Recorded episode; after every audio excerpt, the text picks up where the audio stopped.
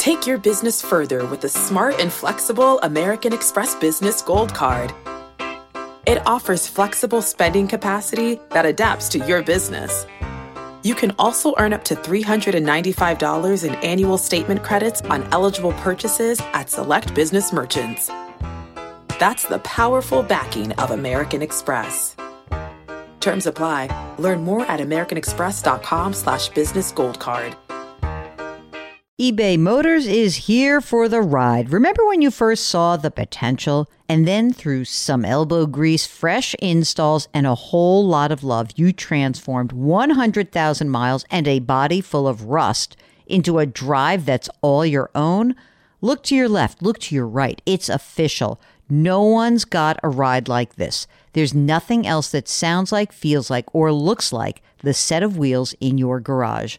With over 122 million parts, you can make sure your number one ride or die stays running smoothly. So there's no limit to how far you can take it. Brake kits, turbochargers, engines, exhaust kits, roof racks, LED headlights, bumpers, whatever your baby needs eBay Motors has it. And with eBay Guaranteed Fit, it's guaranteed to fit your ride the first time, every time, or your money back. Plus, at these prices, well, you're burning rubber, not cash. Keep your ride or die alive at ebaymotors.com. Eligible items only, exclusions apply.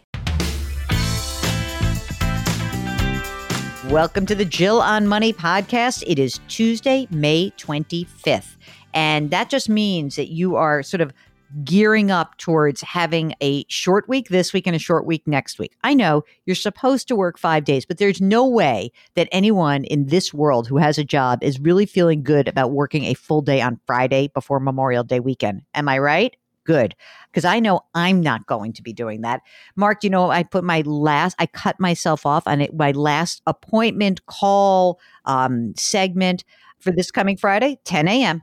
That's my cutoff. Because when you wake up at 4 a.m., 10 a.m. seems like a good cutoff to me. If you have a financial question, if you have an investment question, a retirement question, an education question, we'd love to hear from you. Send us an email. Our email address is askjill at jillonmoney.com. If you're on our website because you want to sign up for our free weekly newsletter or you want to check out how well I'm doing with my own hairstyling for television segments, something that I think all of you should be praising me about because it's gotten a lot better lately. If you're on the website, jillonmoney.com, and you have a question, you just have to hit the contact button and then we will get that message. Don't forget to tell us if you'd like to come on the air with us live. That is what Dana did. She is on the line from Pittsburgh. Dana, welcome to the program. What can we do for you today? Hi, Jill. Thanks so much for having me today. Um, I reached out because I need some sound advice uh, from you. I'm going to be moving to Washington, D.C. with my spouse and two children who are in elementary school. And we have them enrolled currently uh, in private schools. Mm-hmm. Um, and we're trying to decide whether it makes more sense to purchase a home probably in the Northern Virginia area, or to rent? Mm, interesting question. It's one of my favorites. So you're moving. Have you lived in DC previously? Do you know the area? You feel comfortable with it? We have um, mostly in the last 10 years, it's mostly been for temporary kind of in and out of the mm-hmm. area. Um, but we do feel comfortable with the area and, and enjoy being there. Okay, great you sound like you're the type of person when you say back and forth that, that you know you've had some different things but like is this a place you think you'd want to settle? Or do you feel like you know this is a five year thing? Like what do you think?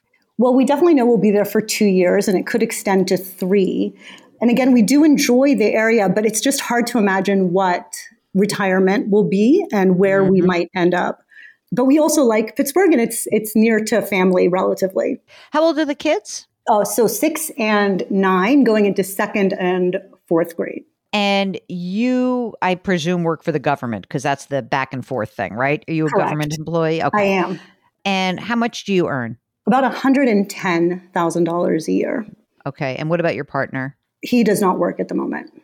Oh, so he's the, is he the full time at home taking care of these kiddies? Yes. You don't I pay him don't. enough. I I'm don't. telling you right now. This I this is don't. Mark Mark's full time job is that, and his part time job is working with me. So tell me a little bit about the money you guys have saved so far, and uh, how old are you, by the way? So I'm 44. My husband is 43, almost 44. Um, And we're looking to retire. Um, I aspire to the fire movement in the sense that I like the FI part, and I don't necessarily know if I'll do the repart. So I, I, I'm not sure when I can retire um, in my mid 50s, but can go into my 60s, uh, depending on how, how things are. So the financial independence part, the FI, um, how much money have you saved so far? Tell me about that. So we have about $76,000 in cash. hmm And then we have about $1.4 million in investments. Um, that includes uh, my TSP, but then also some other accounts held with Vanguard. Okay, so TSP and and the TSP that's all pre tax, or is that some of it Roth? Yeah, it's split over the last few years. I've been splitting it more heavily on the Roth. Yeah, I would do all Roth if I were you right now. Absolutely. Tell me what your pension looks like. Don't mind me. Can we just do 60 instead of mid 50s? What, what would that Sure. pension look like for you? Maybe you? $45,000 a year? Okay, that's great. Some federal employees are entitled to Social Security, some are not. Would you be entitled to Social I would. Security? You Yes. would. Mhm. All right. So that's going to be another 20 ish a year. Okay. Now, how much are you contributing to your thrift savings right now? So I max it out at the 19.5. You're not living so large here. You're living like 110,000. You're maxing out your thrift savings plan. Um, you've saved a ton of money. Like, how did this all happen? Was your husband previously working and that's why there's so much money? Well, we, um, about, I guess now 12 years ago, received an inheritance that we never touched. And honestly, just with the market, it's just grown. Okay. So um, I'm sorry for your loss, but you know, at least you got a few shekels and you haven't squandered it. When you talk about the money that you've saved, you've got this money in cash, you've got this money in investments, and we're talking about maybe buying a home. Is there money in non retirement assets that you would use to actually maybe this inheritance money that you would use to buy a home? Yes, we would take it out of the non retirement part of the Mm. brokerage. How much is in the non retirement portion right now? Give me that Mm, about, breakdown. about 433. Okay. What would you have to spend on a home? Well, that's the thing. In Washington, the market is just Crazy. I- crazy. Um, and so I don't want to suffer from FOMO. And, you know, I mean, you can easily spend over a million dollars, but Mm. probably between seven to nine, we could find something cute. Oh, God. Isn't that unbelievable? That's the, that's the challenging part. You know what? Let me just play the role that I've seemed to have played this whole week when I talk to people, and I will be your dream crusher. Do not buy a house. Do not buy a house. Absolutely not. I love that liquidity you have. That non qualified account, I'm just like hugging it. I love it so much. It's a two to three years. You want flexibility. I don't know if you're going to be there. What if you want to move to Pittsburgh in three years and then you sink the money into the house or something happens or it's bad timing? I don't know, but I think you're renters. I think you should be renting. You should get a great house. Instead of paying money for a down payment, if you want to spend some of your cash to get a great rental, doesn't even matter because your kids are going to be in private school. You don't have to go into a fancy school district.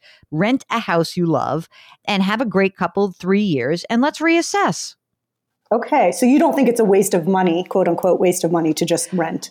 if I may quote myself, which is an annoying and a really haughty thing to do, but in my own book, uh, The Dumb Things Smart People Do with Their Money, I wrote a whole chapter, and the chapter was called You Buy When You Should Rent. This is rent. You are not throwing money out the window. You are buying opportunity. So, couple of things. One, you don't know where you're going to be. Number two, you like the financial independence. How are you going to feel tethered to a seven, eight hundred thousand dollar house? I'm not going to feel great about that for you. Look, it'll probably work out fine. If you say to me, I really, really, really want to buy because we have to be in the X, you know, school district, blah, blah, blah, you know, will it probably work out because DC's a weird market. There's always an influx of new people every few years. But just in case, just in case, I'd be a renter. I like that liquidity and I like the idea of keeping that money available to you. Let's say let's say you're in your mid 50s, okay? And let's say you've got this 45 grand a year pension and you're like, I got I'm going to do something different. And my husband and I are going to do this, that, and the other thing, or the kids are in a different place and we're really good. And you want to do something different and you want to let those retirement assets grow, grow, grow, grow, grow. You've got to have this non qualified account, this non retirement account available to you. And if it's sucked into a house, which I can almost guarantee that it will not be 700,000. I bet it's going to be closer to 900,000, which means you need 200 grand of your beautiful, like you're basically using half of that beautiful liquidity and shoving it into a down payment on a home. Mm-mm. I'm all about the renting. All about the renting. That, that's what I needed, those wise, wise words. Yeah. And by the way, go buy yourself a nice house in Pittsburgh in a few years, and you know that it's going to be a lot more affordable than in DC. I think you're in great shape. I think that um, you've done a very good job. I l- definitely all Roth for you because of your tax bracket, and uh, keep doing what you're doing. And um, and if you feel like the urge and you really want to buy something, call me back. Okay. I will. Thanks so much, Joe. If you have a question about buying versus renting, I want to hear from you. I really do. I want to hear from all of you people who are making your kids crazy about you're throwing your money out the window. You're not. I want to hear these questions about buying versus renting, about how much house you can afford. I want to hear from all of you. Send us an email. It's askjill at jillonmoney.com. If you're on the website, jillonmoney.com, just hit the contact button. For now, I think that maybe you should always wash your hands a lot. That seems like a very good practice to keep up when we go post pandemic. If you're in a crowded, weird place, or if you feel anxious or you're not vaccinated, then wear your masks. And of course, maintain your physical distancing as well. Most importantly, and this will not change, please do something nice for somebody else today. That's really important, and that should persist after the pandemic. We've learned a lot from this period. Let's keep that going. Thank you so much for listening, and we'll talk to you tomorrow.